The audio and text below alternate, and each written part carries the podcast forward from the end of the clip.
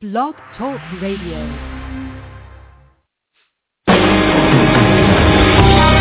Welcome to Spiritual Insights with Charlotte Spicer. Spirituality and Metaphysics Talk Radio, featuring A Course in Miracles, Dream Interpretation, Guided Meditation, and the Psychic and Metaphysics Free-for-All. It's your opportunity to consult with a professional psychic medium, discuss past lives, the chakras, and more. We are non-denominational and there are no limits. Want to change your life? You must first change your mind. Mind.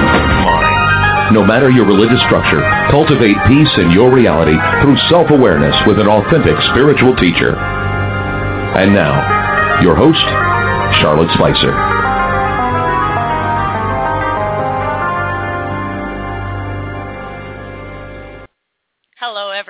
Thank you so much for tuning in to another segment of Spiritual Insights focusing on A Course in Miracles.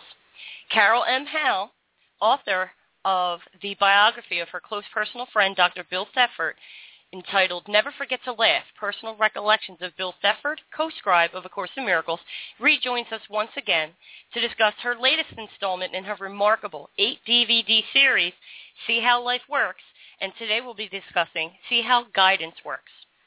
This DVD is one of the most remarkable explanations on how we embrace and how we deny and the reasons why we deny the guidance that we so desperately crave and pray for.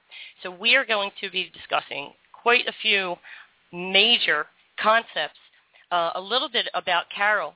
She is one of the first course students and one of the earliest course teachers. Grounded in science and research with decades of teaching and counseling experience, Carol is a world-renowned expert who will guide you in applying all of this material to all circumstances in your life. Carol, it is so great to have you back. I so look forward to our talks. Me too. We've always had such a good time, and this will certainly be no exception. Uh, well, I have to tell you, um, every time I uh, experience your DVDs, because it's not just watching other people learn, it's an experience. Let's dig into this. How was your experience with creating this? With this particular one or the entire series? With this particular one in the series, and you can add it the, the whole series as a whole. Okay. Well, this one was remarkable in many regards. First of all, as one might imagine, when we film these, my filming partner and our assorted staff people, my production assistants and other filming people and assorted other people are there hours and hours in advance. so by the time we actually start to film, you know, unlike a great big production company where you've got somebody to do all that, we do everything. so the, the one of the most important things we do is to get the model set up, Mm. which is really complicated, particularly this one. This, of all of the models, is the hardest one to set up and the one that, should it not be done correctly, would break, be ruined, and then that would be the end of that. Mm. Because as you may or may not remember, and your listening public, we hope will at some point be a viewing public, so that you can see that this one has got what looks like a great big round wagon wheel that's up Mhm. on the and then there are three tall, slender pieces of glass that fit into the middle of it, and then on the top of it fits another one of these great big, heavy, round wooden wagon wheel looking things from which much is suspended. We will, of course, be talking about what that is later.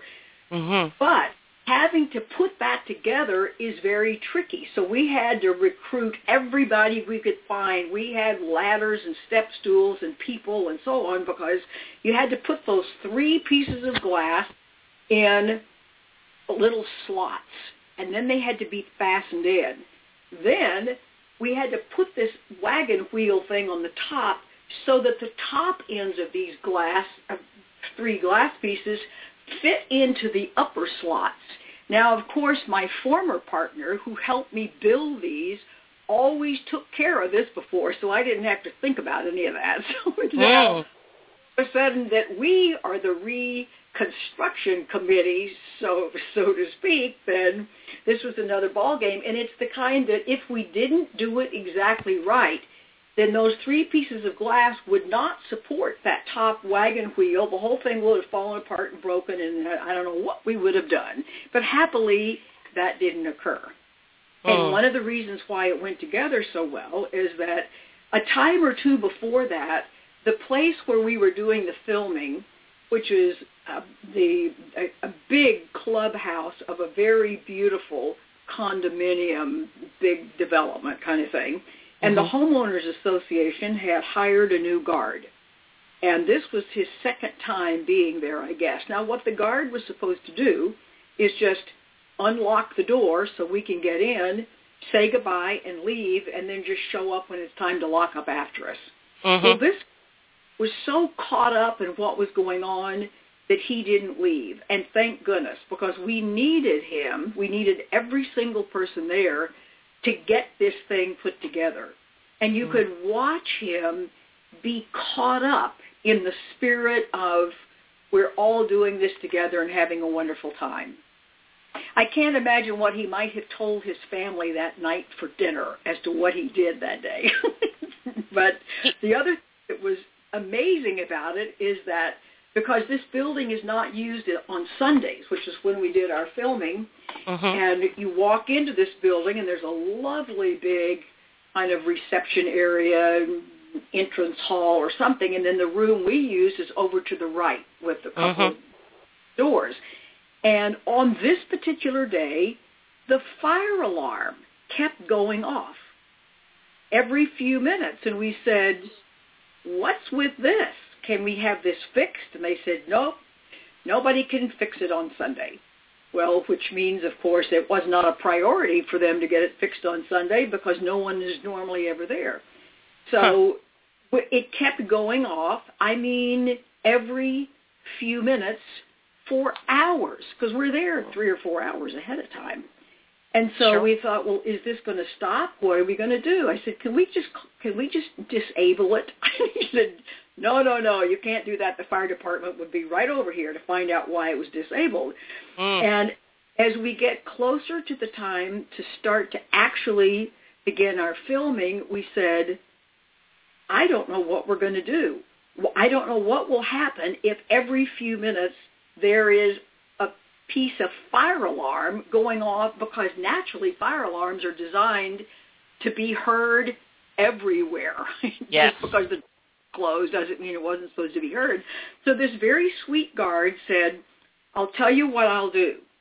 Since we can't disable it, I will stand out next to it in this entryway.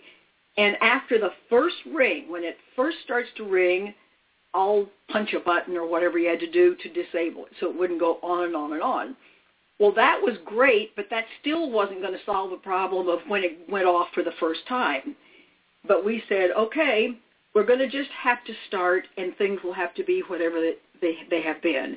I Right. want you to know that after hours of this fire alarm going off, once we started to film, it never went off again just did not go off anymore. He stood out there the whole time and ended up not having to do anything because it did. He, he sat in a chair. Actually, it just did not go off. And I thought, have I just made this up? Because I was lecturing a year ago at some place in in California, and I was going to use this as an example. And I thought, I'm going to go back and listen to the audio. Naturally, we hadn't started editing a year ago. We were working on earlier ones and I listened to the entire thing to make sure that I wasn't having some sort of a selective remembering. right. Nothing on there. We didn't have to do a thing about it. I thought that was one of the most remarkable things I'd experienced in a long time. It's fabulous. One of the things that was pretty amazing about the whole thing, uh, the other one was, and of course this is discussed in the, in the video itself, yeah. when we have all of our stuff stacked up out here. I mean, we've got model pieces, we've got boxes of all kinds of stuff. I've got books and other kinds of things.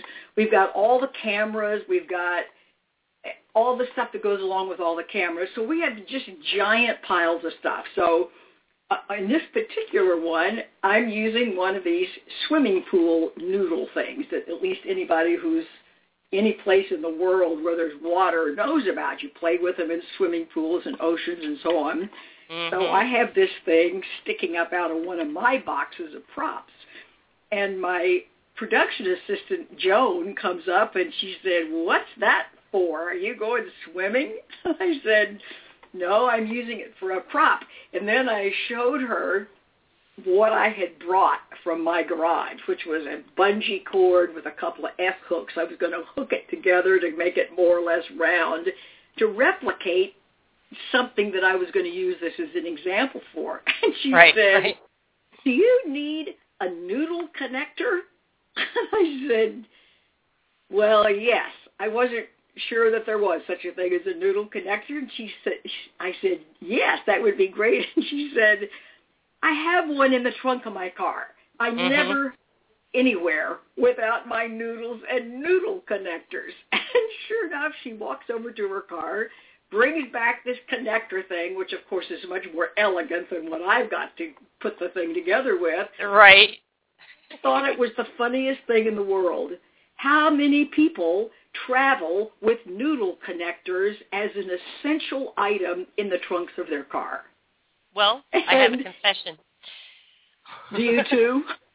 I don't have a connector. I too I didn't know they existed either. I don't I'm okay with just holding the noodle in free form, but I have had two noodles in the trunk of my car for the past 9 years. I don't go Isn't anywhere without them. Gosh, and I'm awash in people who can, and of course I guess if any place you're going to find that it's got to be in Florida. so Well, I'm I'm not a strong swimmer. Um I can swim, and but uh, for some reason I have this um really unconscious reaction to deep water, and so I always have the noodles just in case because there's so many natural springs here, and you could spontaneously say, you know what, let's go to a spring, and I and I know the noodles there. I might not have snorkel gear, but I know I at least have one noodle, and I know I'll be safe. It's just a very deep safety, you know, mechanism. I hear you. It's like a little security blanket in your car there. exactly. Exactly. Oh. But I was well, laughing anyway, the day was just yeah. filled with magical things like that. And of course, the day was a lot of fun because these things are just a lot of fun to put together. So partly because I always know essentially, of course, the subject matter we're going to cover, but and I know what the model looks like that we're going to present, but you never know what anybody's going to say in the class mm-hmm. or questions that anybody's going to ask or observations that they're going to make, so you can't know exactly what direction anything is going to go.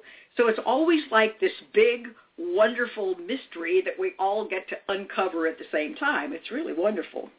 Yeah, it's like a synergistic dance with your energy and all the all of your team's energy, and then bring the participants in. All that energy combined, and like you say in the DVD, there is never a time when you're not guided and so now they're in this space of ease and allowance, and so everybody's guided to say whatever they needed to say. And um, I like that one at the end. That got kind of colorful. I was like, oh my, but but yes, it, it's just magic. It's it's beautiful to watch it happen, and you can see those miracles unfold. Like with the last DVD, the platform was missing, and with this, you have, you know, the course says the the ego de- determines size and egos, even though there is no size equal amounts of energy are responsible for each miracle. So you have the big sure. miracle of the alarm system and the small miracle of a noodle connector that you didn't know existed. But it looks it looks perfect in the video, and it really served the purpose. So it did. It did. It was let just, go, and it all works. that that's the key. Let go and and and not be involved in worry or concern or mm-hmm. just know that somehow the right things are going to happen and it was always tempting in my earlier days of teaching. By this time, my earlier days was a really long time ago. But in the earlier mm-hmm. days, I would finish something and think, darn, I forgot to say this, you know, some Yeah. topic that I thought was really important. It's like, how could I have left that out? And then I realized I don't have to worry about that. If it was Mm-mm. left out, it's because something else needed to be put in. hmm And so it was really nice when I, as I matured enough in my own teaching that I didn't go back and do that Monday morning quarterbacking thing, like why didn't I do this or why did I do that? It's like whatever Mhm. happens is whatever wanted to happen. End of story. Appreciate it, enjoy it, and move on to what's next. Absolutely, and I'm the same way where I do like structure. I like like I like a loose outline of what I'm going to talk about, but then once you get to the podium, you just throw the notes away and allow it to flow through you, and it winds up perfect. It takes on a life of its own. It happens Exactly. with the DVDs. It happens every time I'm on the air. It really does. And once you trust that, you don't you don't. There's nothing to worry about. You know. No.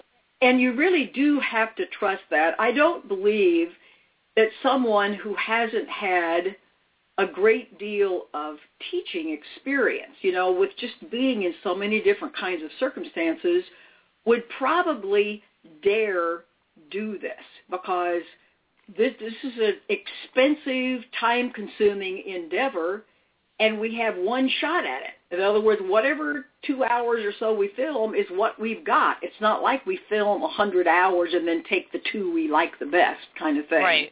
hmm And so we just have to know that somehow it's going to work out. And it always does. It always does, and it worked out beautifully.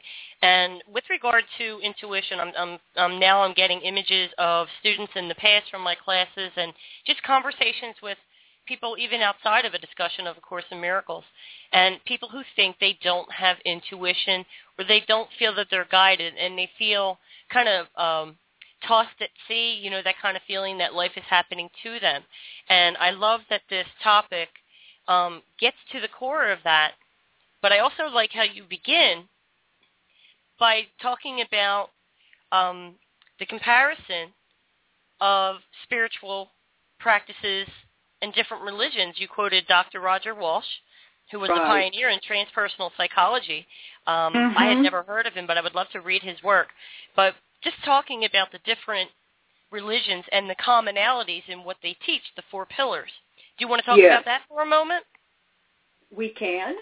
You know, Okay. they're they all are involved with attentional training, um, getting our emotions in line, dealing with the intellect. In other words, dealing with all parts of us as we um, become more integrated. And through those various paths of devotion and the intellect and service and whatnot, you know, the main yogas, and in various religions, different ones of those are stressed. And they and they all stress as i say the intellectual understanding the ethical training the attentional training the um, emotional um, maturing so to speak. And they have one thing in common which is to reach that transcendent state. You know to reach and you think you mean all religions even those we haven't even heard of before at their core before the intellect of man gets in there and makes up a bunch of stuff and adds on top of it, so to speak, but the core of all of them is to reach a transcendent state, to get beyond the thinking mind. The thinking mind is a huge addiction. Yes. It keeps us from accessing that silence within us.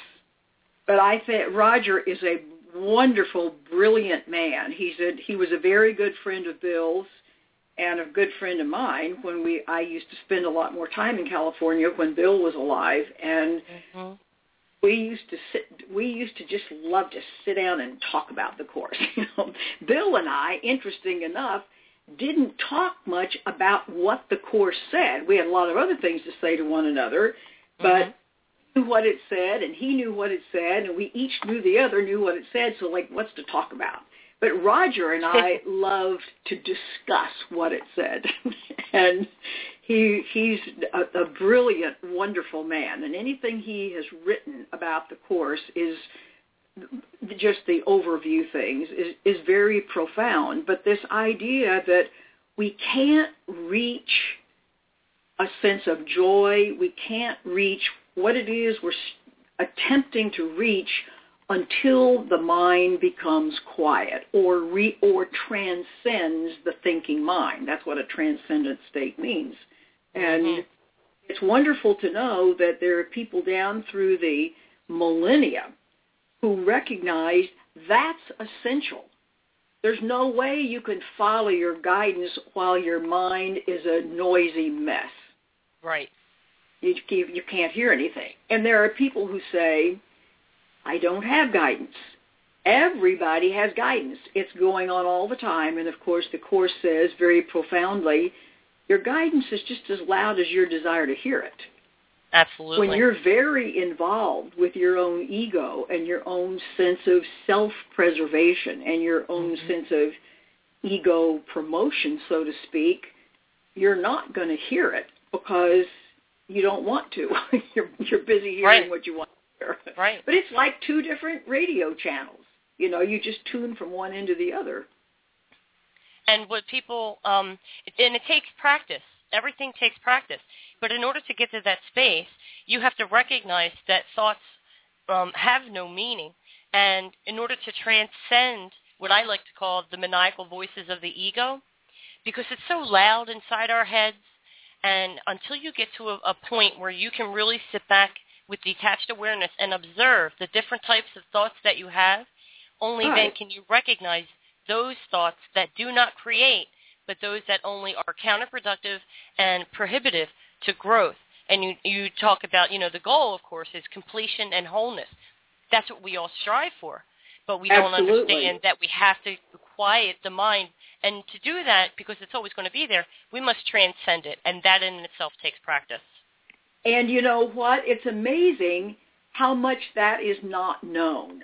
Because way back a long time, a long time ago when I'm realizing, I started realizing as a little girl, and I think we've talked about this before, and you had the same experience, I thought, something's not right here. Something is missing here. That's before I was old enough to even go to school. Right. So I was on my, what is the problem here, and why doesn't it feel right for a really long, long, long time? Mm-hmm. And what I did not realize, because I would have no way of realizing because I wasn't some sort of a spiritual child prodigy, I guess, is that I kept looking for information. I, I didn't know there was such a thing as a non-thinking state, you know, as a young person. Mm-hmm. And so I presumed, well, what I am missing is information. So I went on my quest to find out what is that missing piece of information? And of course, I finally realized I'm not, not only am I not missing information, I have way more information than I need. It's mm. now the matter of letting all of this thought go. And it was not until, of course, then I discovered about meditation and so on and so forth, and the possibility of entering into those other kinds of states but I think, well, there have got to be people all over the world, millions of people who have no idea that the way they're approaching trying to make their lives work out better is going in exactly the opposite direction that's called for. They're looking yeah. for They're looking for stuff. They're looking for something outside themselves rather than a quietness in their own minds. Yes, and this part of the DVD was beautiful because it because it, it touched on the state of being versus the state of doing. And what we're looking for are solutions. We're looking for something to do to fix the, uh, to rearrange the furniture of our lives to make ourselves feel better. And we have to That's go right. within. And the only way to truth is through silence. The, That's it's right. funny, you mentioned, you know, you had all this information and you looked for answers. And of course I did the exact same thing.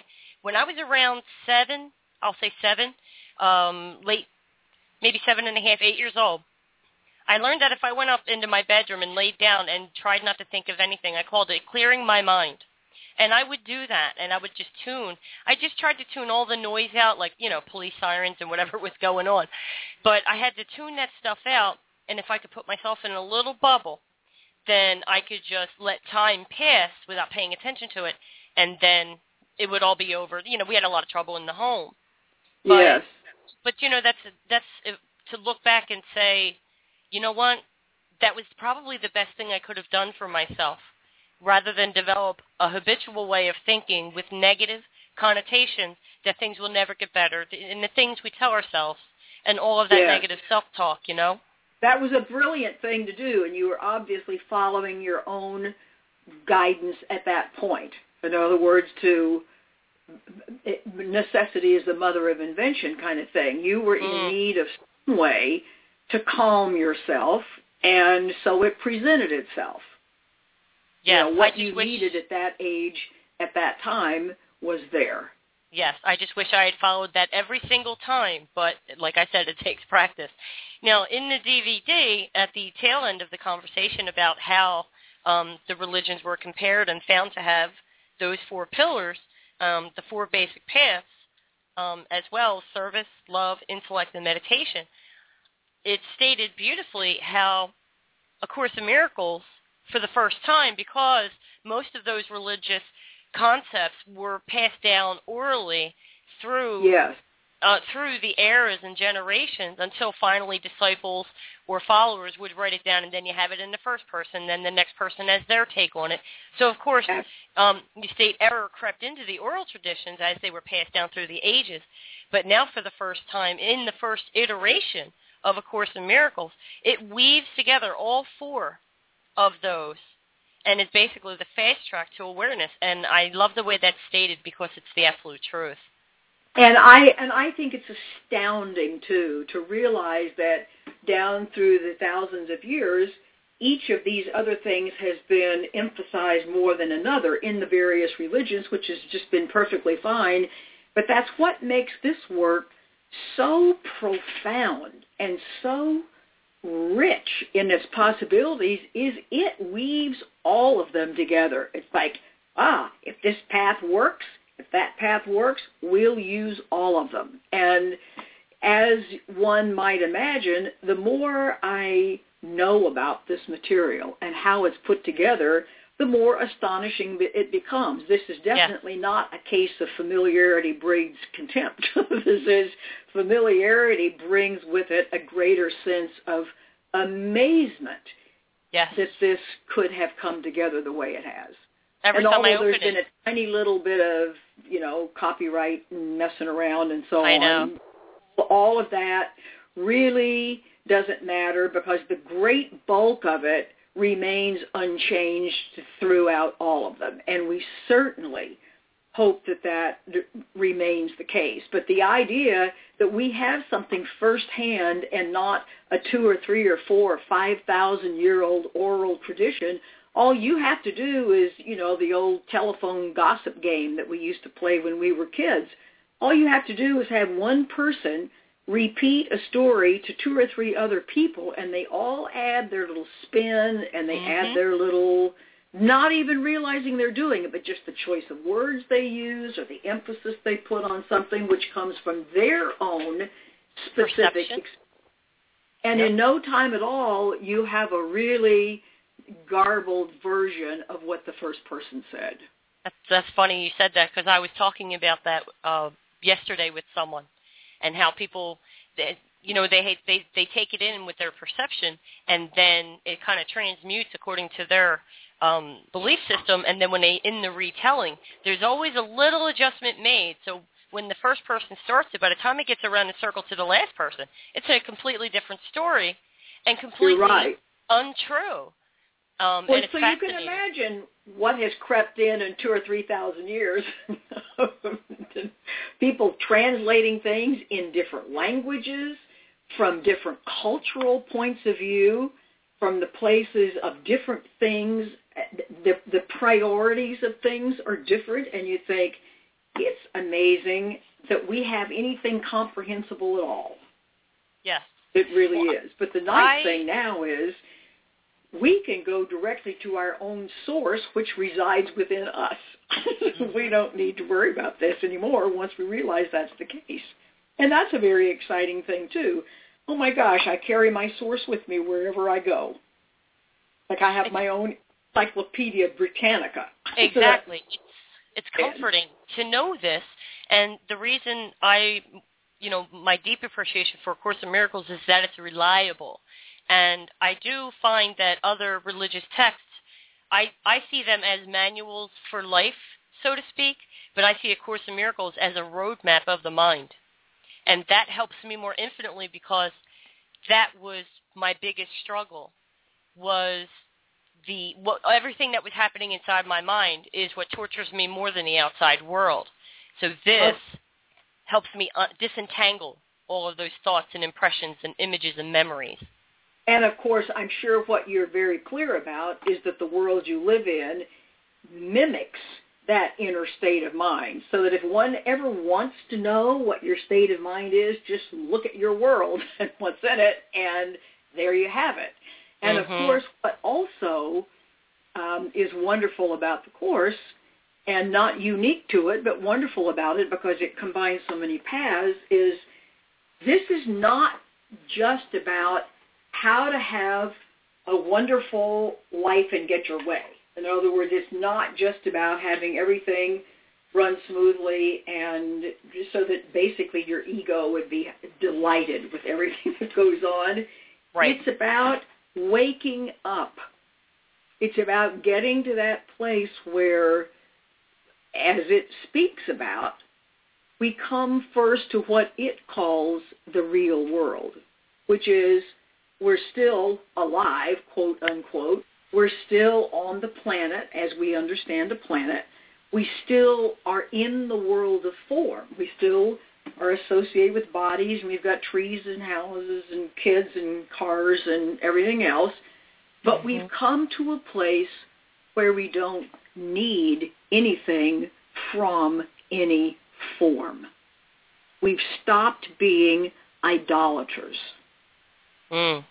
Because mm-hmm. when you think about it, if I feel like I've got to have this person or I've got to have this job or I've got to have all these people behave the way I want them to behave, we're basically saying I'm not complete or I'm lacking in some way until I get whatever it is I'm supposed to get from this person or this situation or this job or this circumstance, whatever it may be.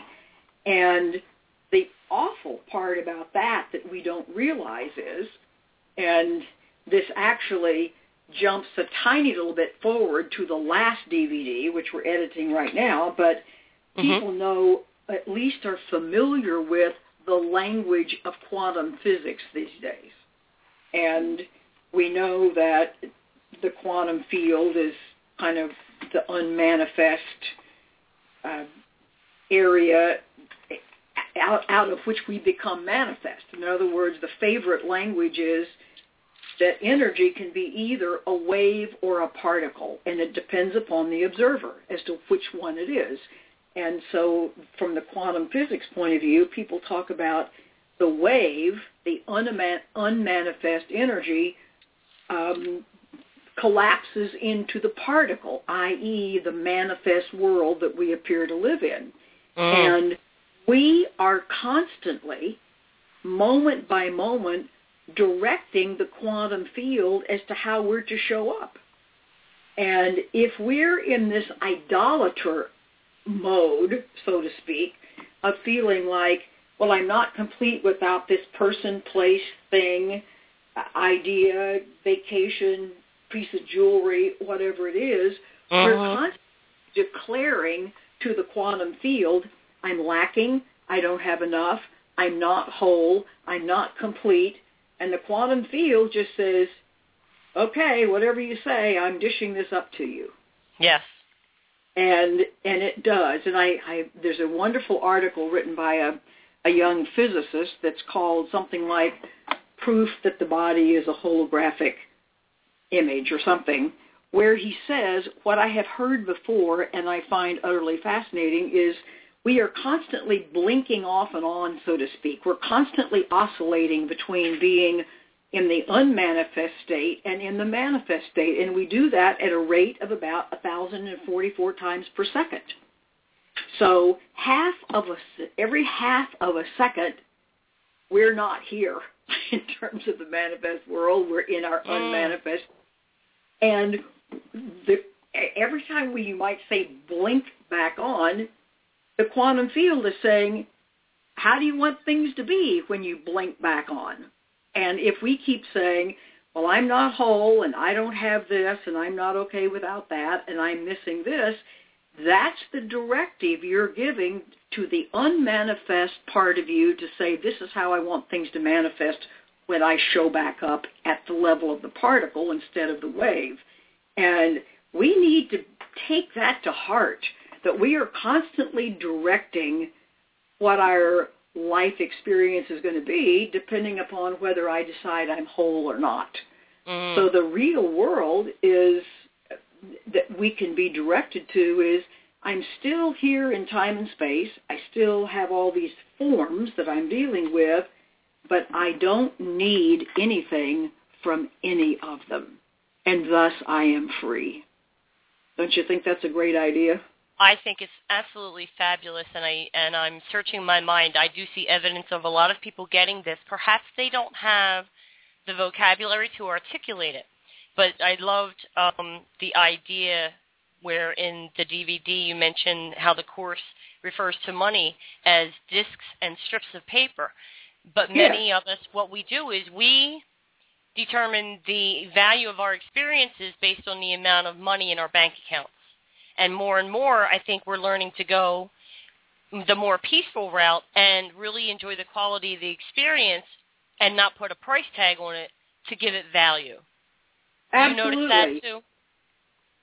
and the and the idea that you know my guidance my intuition that always comes from that real reliable omnipresent you can call it the unmanifest state whatever you want to call it it's coming from reality with a capital R and is always going to lead me in the right direction. As I mentioned somewhere in, I think in this DVD, I'm not sure, that when I started building these models 20 years ago, I, I was in the habit at that particular time because of what my schedule was like.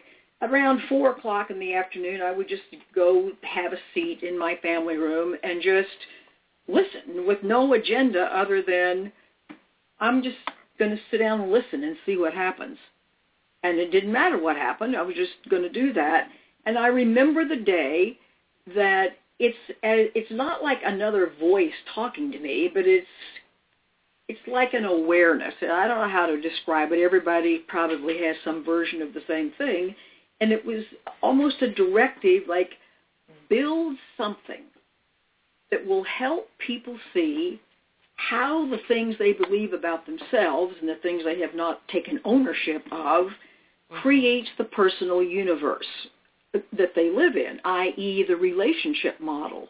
And I thought, okay. And so I got up a little bit later and it just sort of all came, the idea of doing that puzzle, which of course is the is featured in the third DVD.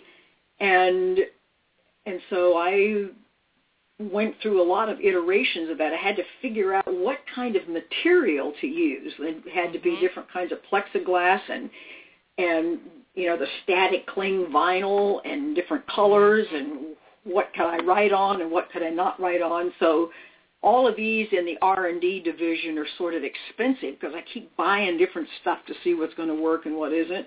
And that happened with all of the models. I, I didn't anymore have any intention of building models than I did of jumping off the roof. And but each one came as I found myself trying to paint a mental picture for somebody who was asking a question. Right. And Right. at- with each one of them, I would think, I could build that model. Yes. I could build this. I could see how this, and so they all came that way.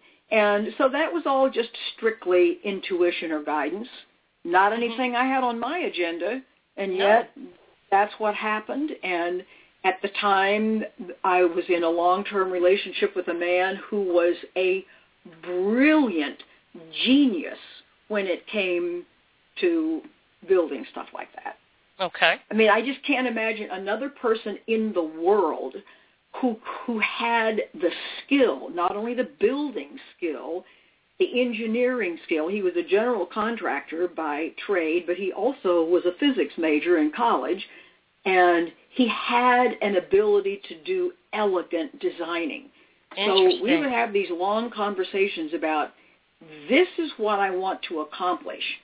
This is what has to happen. You know, this has to fall down in this hole or this has to fly up in the air and right. it has to be done this way. And then we would go off and just go to Home Depot and craft stores and all kinds of places and buy up materials and start experimenting. And often the first experiment didn't work. It's like, okay, well that particular piece of, I don't know, lumber or plexiglass, that isn't going to work. So now Mm. now we know what doesn't work, so now we're going to have to go back to the drawing board. In other words, it was so obvious that of all the people in the world who, with whom I needed to be partnered during that time, he was it to get these Mhm. things modeled because a lot of parts of these things that people can't see are elegantly and amazingly designed so that it all works. Yeah. And then it was time for that to be over. And so then in comes, and everybody's named Robert, which makes it terribly confusing. I was m- married to a Robert, and then this guy was a Robert, and my Mhm. current building partner is a Robert. So Uh huh. I noticed. that is. So in any event, here he comes along with exactly the kind of skills that need to be for this phase. He wouldn't know what to do with a hammer and a screwdriver, but he's brilliantly good at artwork and editing and filming and web design and all of the stuff that has to be done at this stage. And Yes. you think, anybody who looks at the scope of your life and you see how all the right people and places and situations are always there at the right time, how could you not get how much we are guided? Even when you don't realize you're following guidance, somehow we're getting guided despite ourselves. Right. right. And with regard to the to the models, the the original inspiration for the model is the metaphor that you're trying to illustrate for the students. It's just a matter of working backwards to find the right materials that, when put together in its final stage, properly represent that metaphor. And even that process is an example of what we're talking about with the rest of our lives in every area of our lives. If we do this, just look at the inspiration as, okay, that'll be the end result. Now I have to work backwards and Exactly. maneuver my body as the tool and learning device that it is to get myself there and unite with that future self, so to speak. Absolutely. Absolutely. It's kind of like, okay, this is what it has to look like when it's finished. Now we need to reverse engineer it, engineer it here in time and space and think, how in the world did we get started? Where do we even begin? Right. Uh, like Well- I remember one lady came up to me somewhere, I don't know, a long time ago, and she said, "Where did you buy those models?" And I thought, "Where did I buy these models?" Well, I didn't buy these models. We, Beg your we invented these models. It's like, well, I just ordered them from the model store. no, it just you know, I I have an innate innate arts and crafts inclination. So when teamed up with the right team member for yeah. what happened at any given time, it just has worked out. But Yeah. in any event, the the importance of this particular model, where it shows all of those words and pictures hanging down from the top wagon wheel, if you want to call it that, that represents all the mess in our minds. Mm. I think it very effectively represents all the mess. You covered everything. Um, and, and, and even in the DVD, you, as you, we can see everything that it says, even if you didn't get to mention each representation Exactly. of a thought. But I could see, oh, I do that, or you had the blame, shame, guilt, the um, what, the image of the assassin, and I can't I shouldn't. But I love the part where you know, and it's so it's so um, fascinating and fun. Is for us, this is just fun. But just the realization and and you went through this in building the models. So I, would like for the listeners to understand how this could relate to their lives, and that that is that the concept that all of our needs are provided. And like for me, for teaching tools, I'm not inclined to go search out materials and build something. My favorite tools were just using suitcases, and then when I was teaching Shadows of the Past, I found one of those medical um, skeletons that they use in medical school. It's just a skeleton. And I that made, I made great use of that for one class. But all of our needs are provided, so whatever I needed was already there for me to teach with. And yes. you came upon what you needed to manifest what you were guided to bring forth. Talk Absolutely. about how and and you mentioned the noodle connector at this point how that just showed up. Um, but so let's talk about how needs are provided, but we block them by not listening to our intuition or rejecting from the ego what we think doesn't match what we need. Well, because the ego get unfortunately claims most of our attention, and it basically says, "I need this, I need this, I need this," and as long as I am associated with that ego mind, I'm going to think its needs are mine and then I will be subservient to it in trying to accomplish that. And part of, of course, the purpose of the course is to disidentify with the ego. So it, when it goes, I need this and this and this, you can go, oh, really? you do? Well, I don't, but but you do. And so we we begin to disidentify with that programming, which is all it is, in our minds, and realize I'm something besides my programming. You know, I exist as an awareness or a presence that's more than just my learned programming, which is, of course, all in place and operative until I begin to let it go. And mm-hmm. and habitual. It yes, our habitual ways of of thinking about things, and mm-hmm. but the that sense that oh, and I think that when you're first beginning or when this is a newer idea, it's almost like you have to make listening for your guidance a more formal operation, almost like I've got to sit in my chair and now I'm going to have to ask and say, please, I would like to hear what I need to, to do or how I need mm-hmm. to think or how I need to regard this because guidance is primarily about the way we regard things and not what we do sometimes it's information about what to do, but it's primarily it's our state of mind or the or the way we see things. And right. but what happens later on as you become more trusting of that, it's as if your intuition is more or less operative all the time, and you don't have to make a special request for it to show up. Mm-hmm. But the, the the more guilt you feel, the more noise in, in the mind, the more you almost have to set aside and make this a separate enterprise. But the ideal is is that pretty soon you just run your life uh, being aware of that.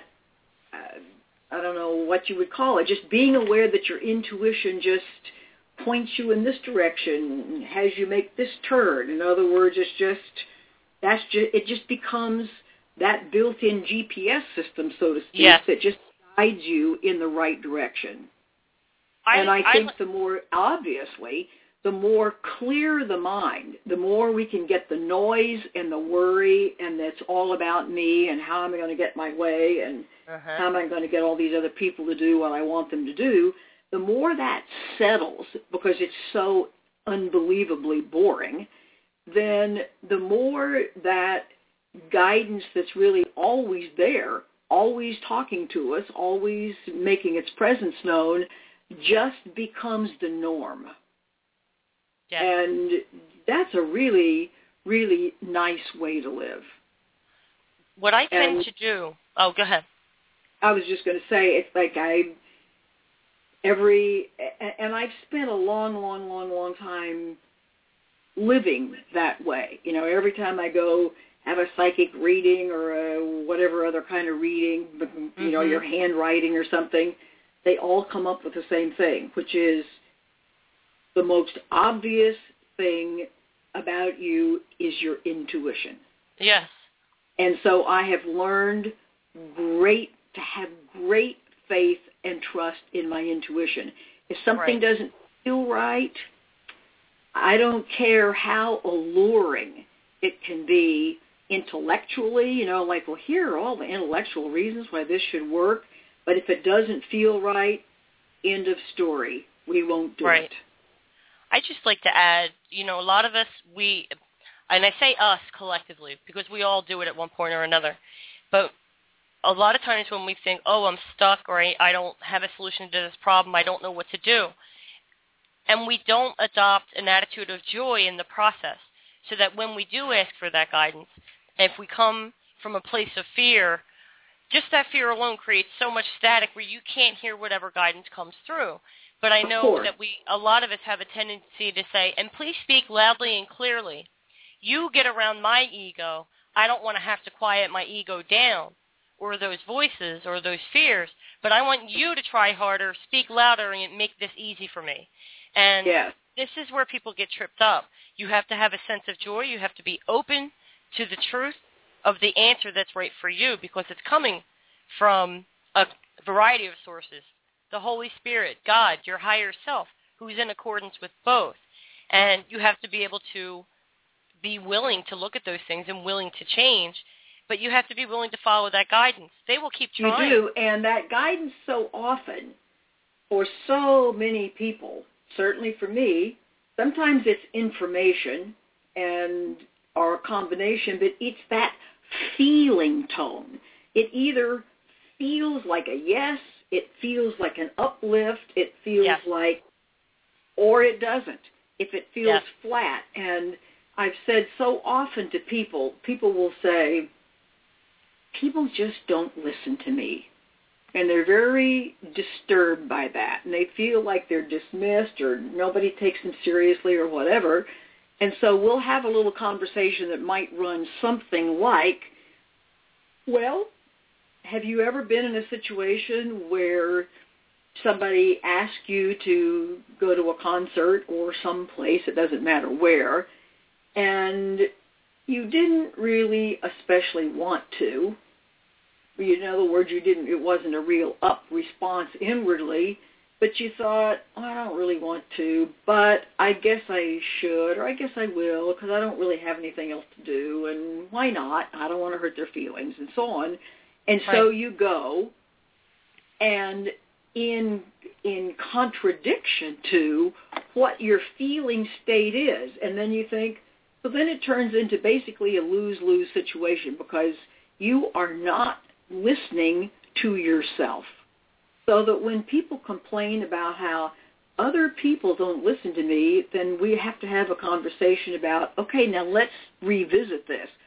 Who is it that's not listening to you? You know, here you've got divine guidance impress mm-hmm. itself upon you through the way you're feeling about something, and and you go, no, I won't listen to that. I mean, you may not couch it in this language, but it's basically you let your programming of I've got to be a nice person, I can't hurt anybody's feelings, and blah blah blah mm-hmm. win out over the promptings or the directive from your own guidance.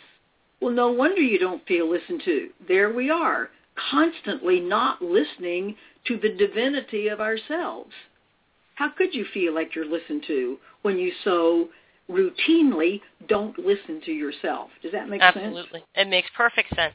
What I like to think of it in terms of, and there is feeling associated with, but as you work with your intuition, as you look around for signs, be it a random statement from a stranger or three strangers saying the same thing over a period of time, and you say, okay, that's God talking to you, or signs from nature with um, which I'm huge traffic patterns, mm-hmm. license plate. Here's the feeling I've grown familiar with is that I'm in a happier state when I'm content.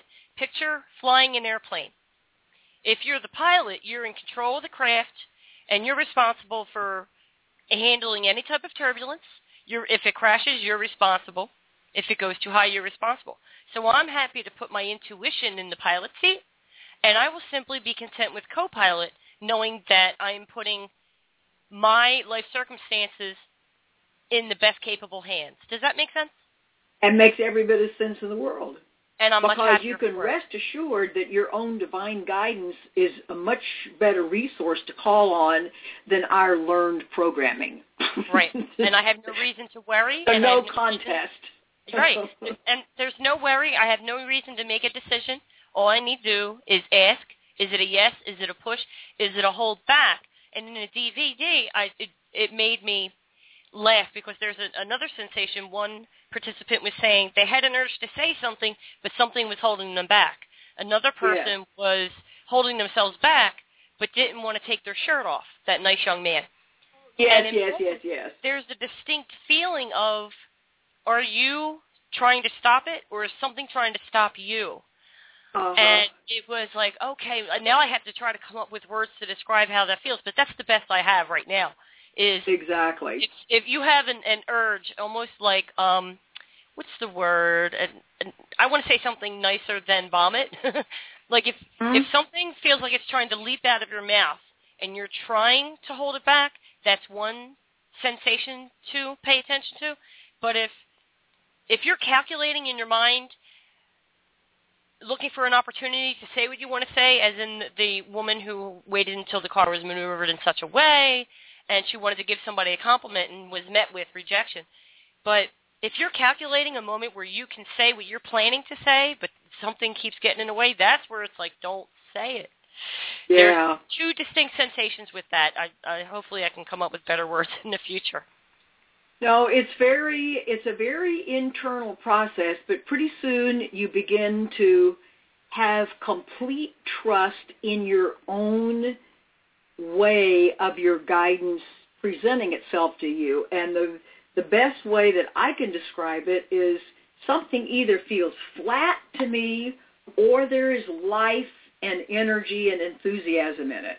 So mm-hmm. even if it isn't huge, I can tell the difference between flat and un kind of like there's no life in it or there is life in it. And one right. of the things so important for people to get, and we do make this point in the DVD, is that sometimes there's an early lesson that says sometimes the Holy Spirit will lead you into fear, lead you directly into fear, but don't worry, you won't be left there. Right. And there, there are all of us who have had times where something has presented itself, it's felt really right, and we say yes, and we get into it, and then something that from an ego's point of view is very upsetting, very disappointing, very unexpected occurs, and then the temptation is to say, darn, I could have sworn that my guidance was to do this or go there or buy that or whatever it might be. Uh-huh. But when it doesn't have an immediate happy outcome, then we second guess ourselves and we need to stop that. Because yes. if following guidance leads you into is some big learning about how you've treated yourself that has been not the right thing to do or some big realization that you've had to have about your own programming and how it's gotten in its way, that's not your guidance being off course. That's your guidance leading you directly into fear, but not leaving you there. Yes. But a lot of people think that if they don't have this lovely, happy outcome immediately to their guidance, like, well, gee, this is unreliable guidance. No, it isn't. It's always reliable guidance. And but that that's was a, very crucial, yeah, that's a crucial point to make. And the notes I made for that section where you were um, talking about that, you know, following intuition and something bad happens where the outcome isn't favorable. And so the note I wrote is it's nearly impossible to move into the good without brushing against misguided concepts in order to address them. And that's what the Holy that's what you're saying, that the Holy Spirit will guide you into the fear simply so that you can look at it, see that it's nothing and let it go. You you you because we've got, if it's leading you into a big chunk of your unproductive, old, in-the-way programming that has got to go, it's got to get your attention one way or the other. I Mhm. had some clients and friends who moved to Colorado uh, a number of years ago, and I did some counseling with them as they were making this really big decision. It had partly to do with the age their daughter was at that time, but they kept saying, "We want to go to we just feel like we want to go to Colorado and you know should we shouldn't we or whatever. So we went through this process and so they ultimately decided that their intuition was to go. Right. and so off they went. A couple of years later you may or may not remember people who don't live out in that part of the world might have any recall of this at all but a very unusual thing happened. They moved to Boulder, Colorado, up out to the northwest of Denver, and Boulder is built right up against the foothills, so that as you go out of town on the west-hand side, you start driving uphill pretty steeply into the foothills, and there's some gorgeous houses built up there. Right. Well, okay. they bought one of those gorgeous houses and this forest fire started further north combined with these un, unusual and unbelievable almost hurricane force winds and burned up a lot of stuff including their house. Wow. And when I found out on the news that this stuff was happening up in this particular canyon where that I knew was close to where they lived, a couple of days later, I called and she said, I wondered when I'd be hearing from you. She said, our house burned to the ground. And this was a very expensive house, about a four-level house, you know, that looked out over a beautiful view and so on. And Yeah. she said her husband and daughter were in San Diego at the time. She was looking at colleges and she and I don't remember now if somebody knocked on her door or called her up, but said, "Leave instantly. The fire is quickly on its way to you." She grabbed her dog, and she had had the presence of mind to have some sort of a lockbox thing, you know, where you have your most valuable papers. Yeah. She grabbed her dog, her computer, her box of stuff, and ran out the door, and that was it. Every single other thing they owned was burned to the ground. There was not a thing left of that four-story building except the door, the step that went into the front door. It was concrete and somehow didn't burn. Wow. And and they were so appropriate about the way they handled this. You know, a lot of people would have said, "Well, what's the big idea? I thought this was my guidance to move me to Colorado, and why did this horrible thing happen?" And blah blah blah. She said, "This has been the most amazing experience for us because when you suddenly have lost everything, everything, then it gives you an amazing perspective and you could start all over again.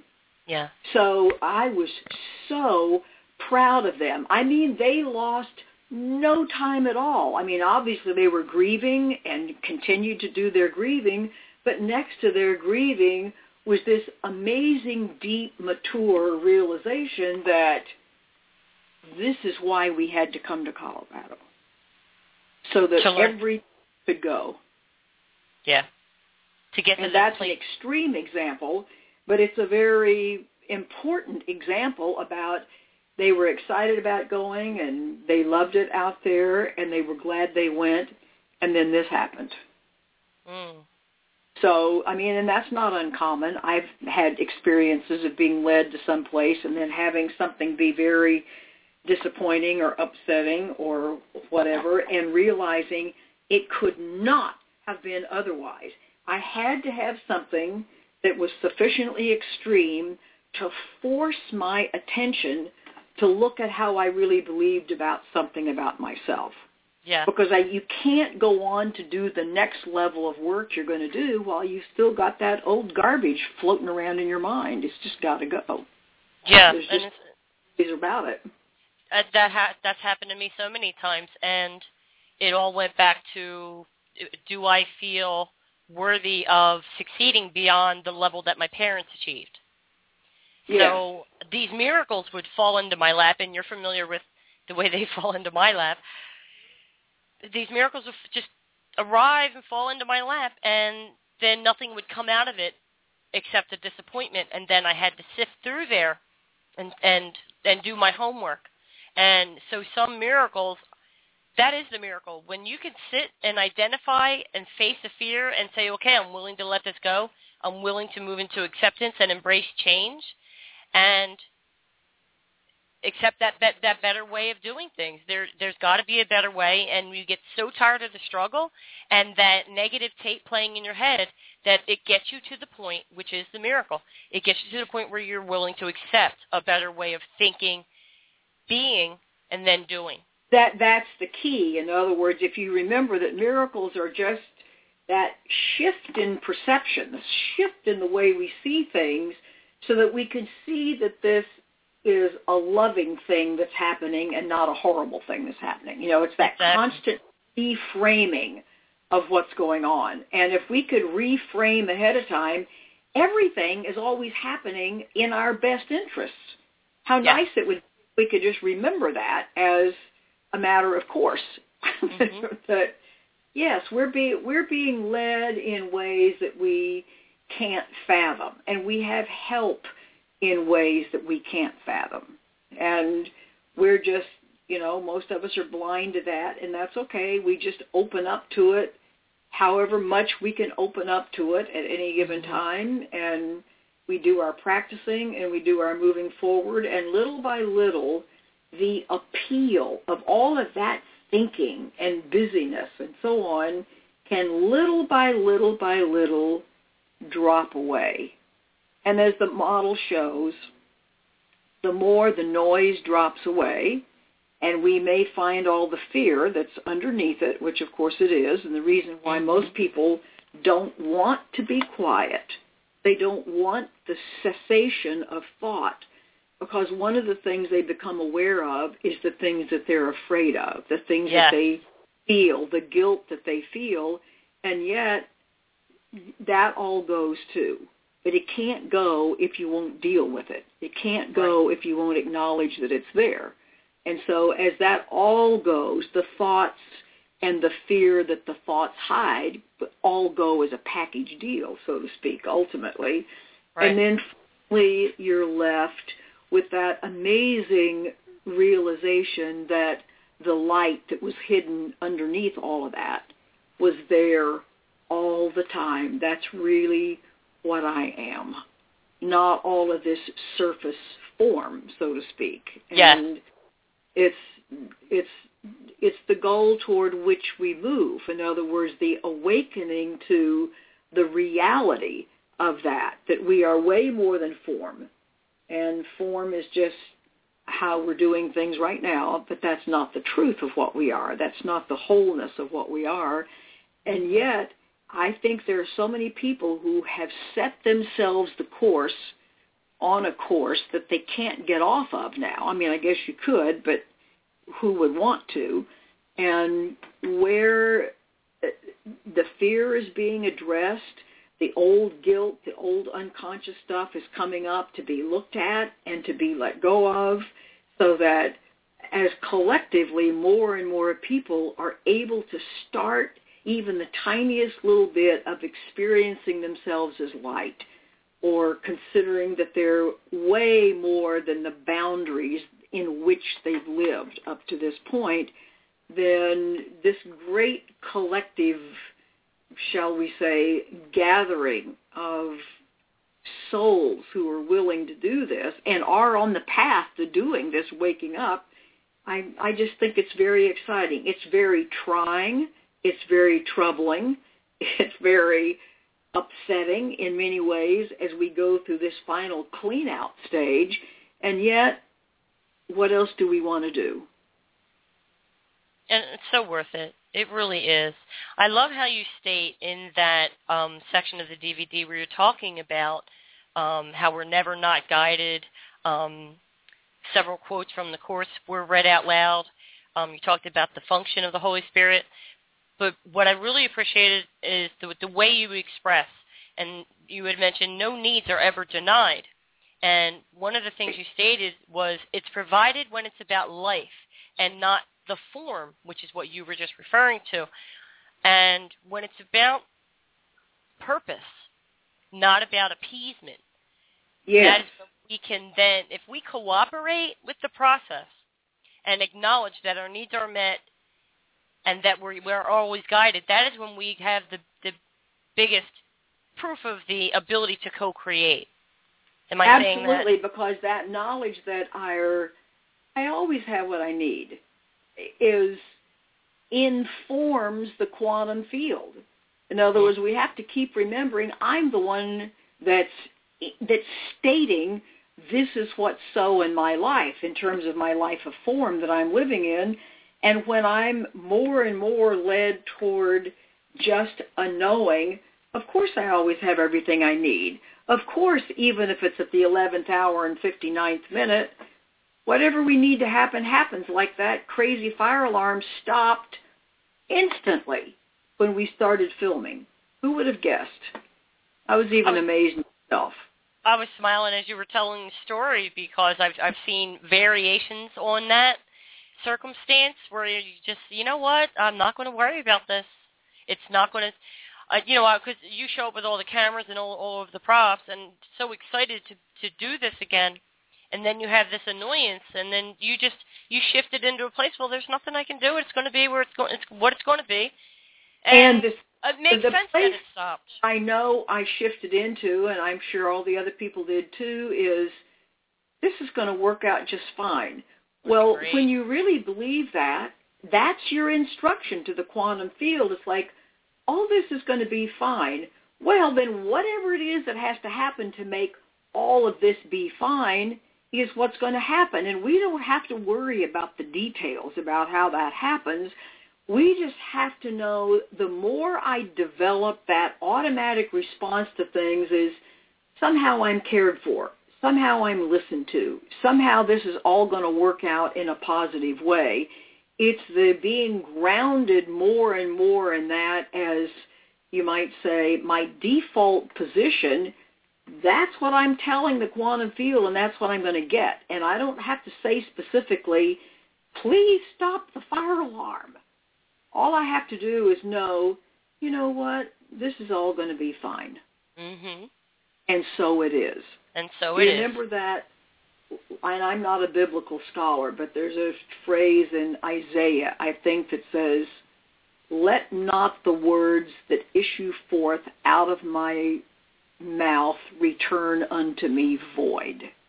In other words, Mm. that's not a request. That's a statement that says, whatever I put out there is what happens.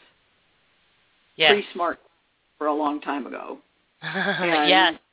So it was. So I, I've always remembered that. My mother always had that quote copied, and she kept it in the drawer of her bedside night table next to her side of the bed.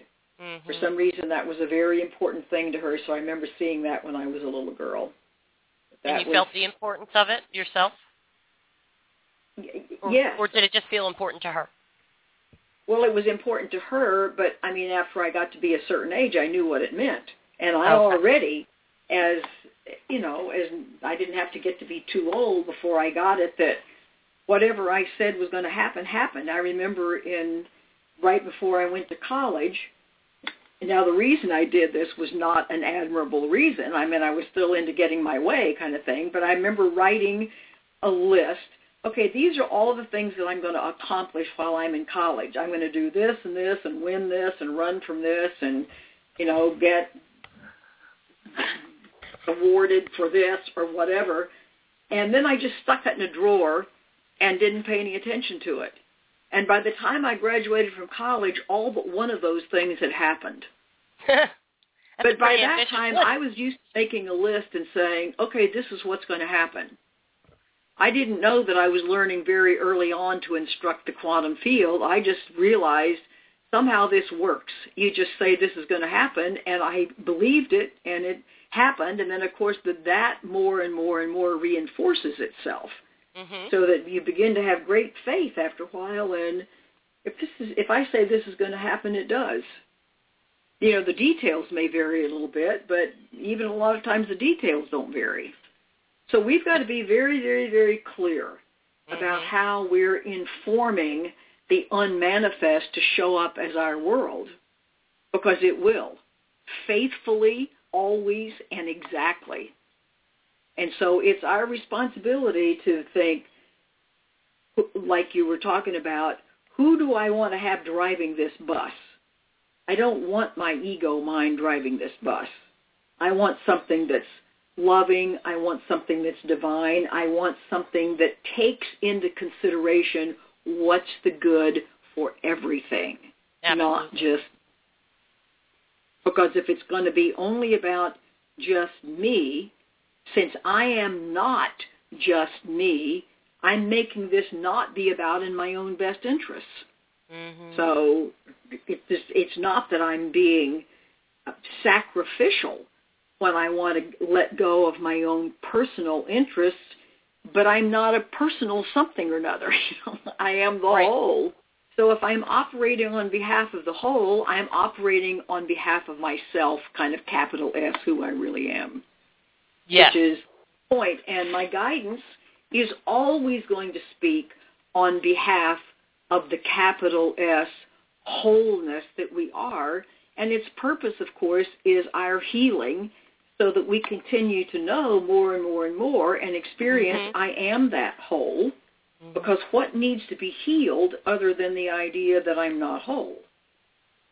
So guidance is our best friend as we move toward that more direct experience of our wholeness, which who wants to avoid that? That's the place where we're all going to end up, thankfully.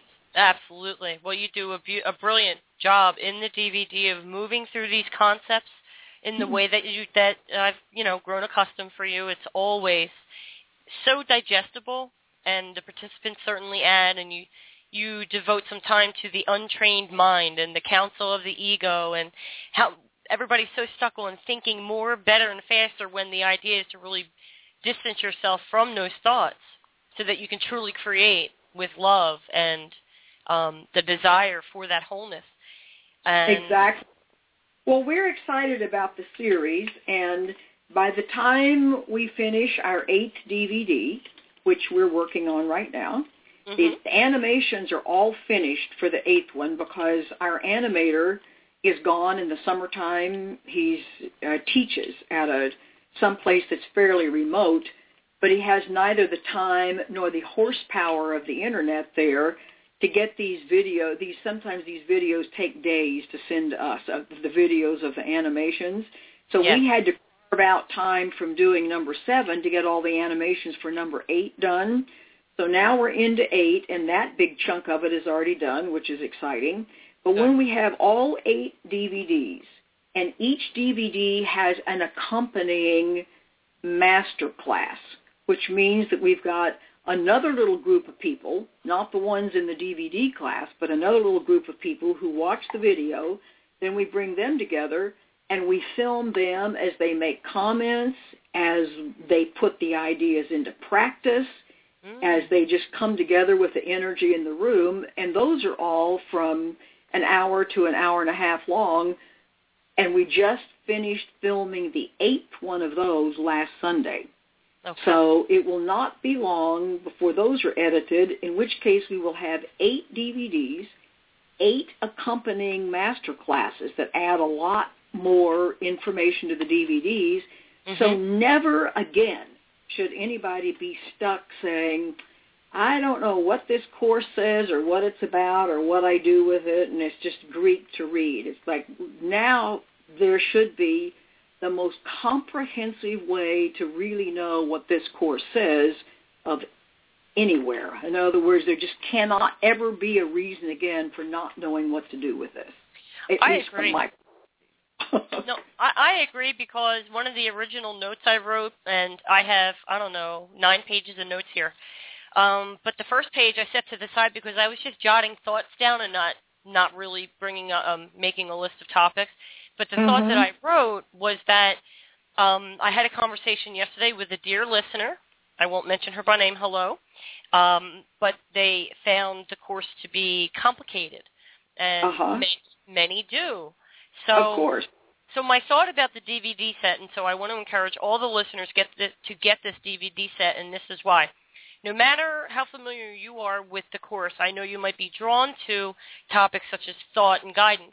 However, if you're drawn to learn more about what Carol and I are talking about, if you were to get the course and just study it, that would be wonderful. But if you were to get the course and use this DVD set to accompany your study, it will not nearly be as complicated as you perceive it to be because the ego tells you it's complicated. Listening to Carol and, and looking at the models that she builds to illustrate what our minds do to us, this is what gets you over that hurdle and allows you to immerse yourself in understanding what the course is about, what it's for, and what it says. And then you can reapproach the course in whether you study alone or in a group with a lot deeper understanding of what it is you're trying to accomplish. Does that sound? There's no doubt about that, and we've gotten just astounding feedback from people who feel like they've tried for years and years and years and years and just couldn't seem to make much headway in what to do with it, and now all the pieces fall into place. Somebody said, I've studied for I don't know how long, and I felt like I'd moved about an inch. And I watched these, and I just felt like I moved miles. You know, so over and over and over we hear this. So yes. we we know that it we know that it works to to make it a clearer, more obvious message so that we can actually embrace it and put it into practice in our lives, which of course Yeah. is the whole point. and integrate the wisdom. I read that quote on your website, Carol, which looks terrific. And um, real quick, before I tell everybody about the website, I have you. We have segments together on DVD five, six, and seven. At at some point after you finish eight and wrap up all the um, minute details that you need to do, would you like to come back so we can complete one through four, so that you have an audio segment to accompany these as well? Sure, that would be great. Okay. Well, the website again looks terrific. If you would like to buy these DVDs, 1 through 7 are now available. 8 will be coming out soon. Go to seehowlifeworks.com. There is a promotional code that you can put in to receive a discount, and that would be SPICE10, and that's S-P-I-C-E. It's kind of like Spicer, but not. That was cute, Carol. Spice10 is the promo promo code, and you can receive a discount on your purchase. And don't forget that never forget to laugh. Carol's biography of her dear friend, Dr. Bill Thetford, co-scribed the course, uh, is also available, and that is a must-read as well. Carol, would you like to leave the audience with a final thought before we go? Well, I think the final thought is don't underestimate your own wisdom, your own brilliance, your own talent, your own divinity, because you're, that's what we have underestimated. That's what we have become blind to, and that's now what we're being led to awaken to with our guidance taking us by the hand. So it's like allow ourselves to be led, allow ourselves to say, walk my feet, hold my hand. I realize my ego is not my friend. You are, don't let go of my hand. Mm. And I won't let go of yours, I would say. I love it, and that matches the illustration on the cover. Yeah, The DVD jacket. it sure does. It's the, a, a bright light holding the hand of the human being, which is beautiful. Yes. Hold that hand and follow it as if your eyes are closed, and all will be well. All will be well. Absolutely. Thank Absolutely. you so much, Carol, for coming back and having fun with me talking about A Course in Miracles and your fantastic DVD set. It's always my pleasure. I appreciate that. Okay, well, right, I will my talk dear. to you. Give me a call as soon as number eight is finished, and we'll do it again. All right, my dears. Talk to you soon. Okay, Carol. Bye-bye. Bye. All right, everyone. Thank you so much for tuning in. That concludes our discussion about Volume 7, See How Guidance Works. Again, the website is seehowlifeworks.com. Carol M. Howe, brilliant teacher and close personal friend of Bill Thetford, who helped scribe and edit the course so she knows what she's talking about for sure. Until next time, God bless and be at peace.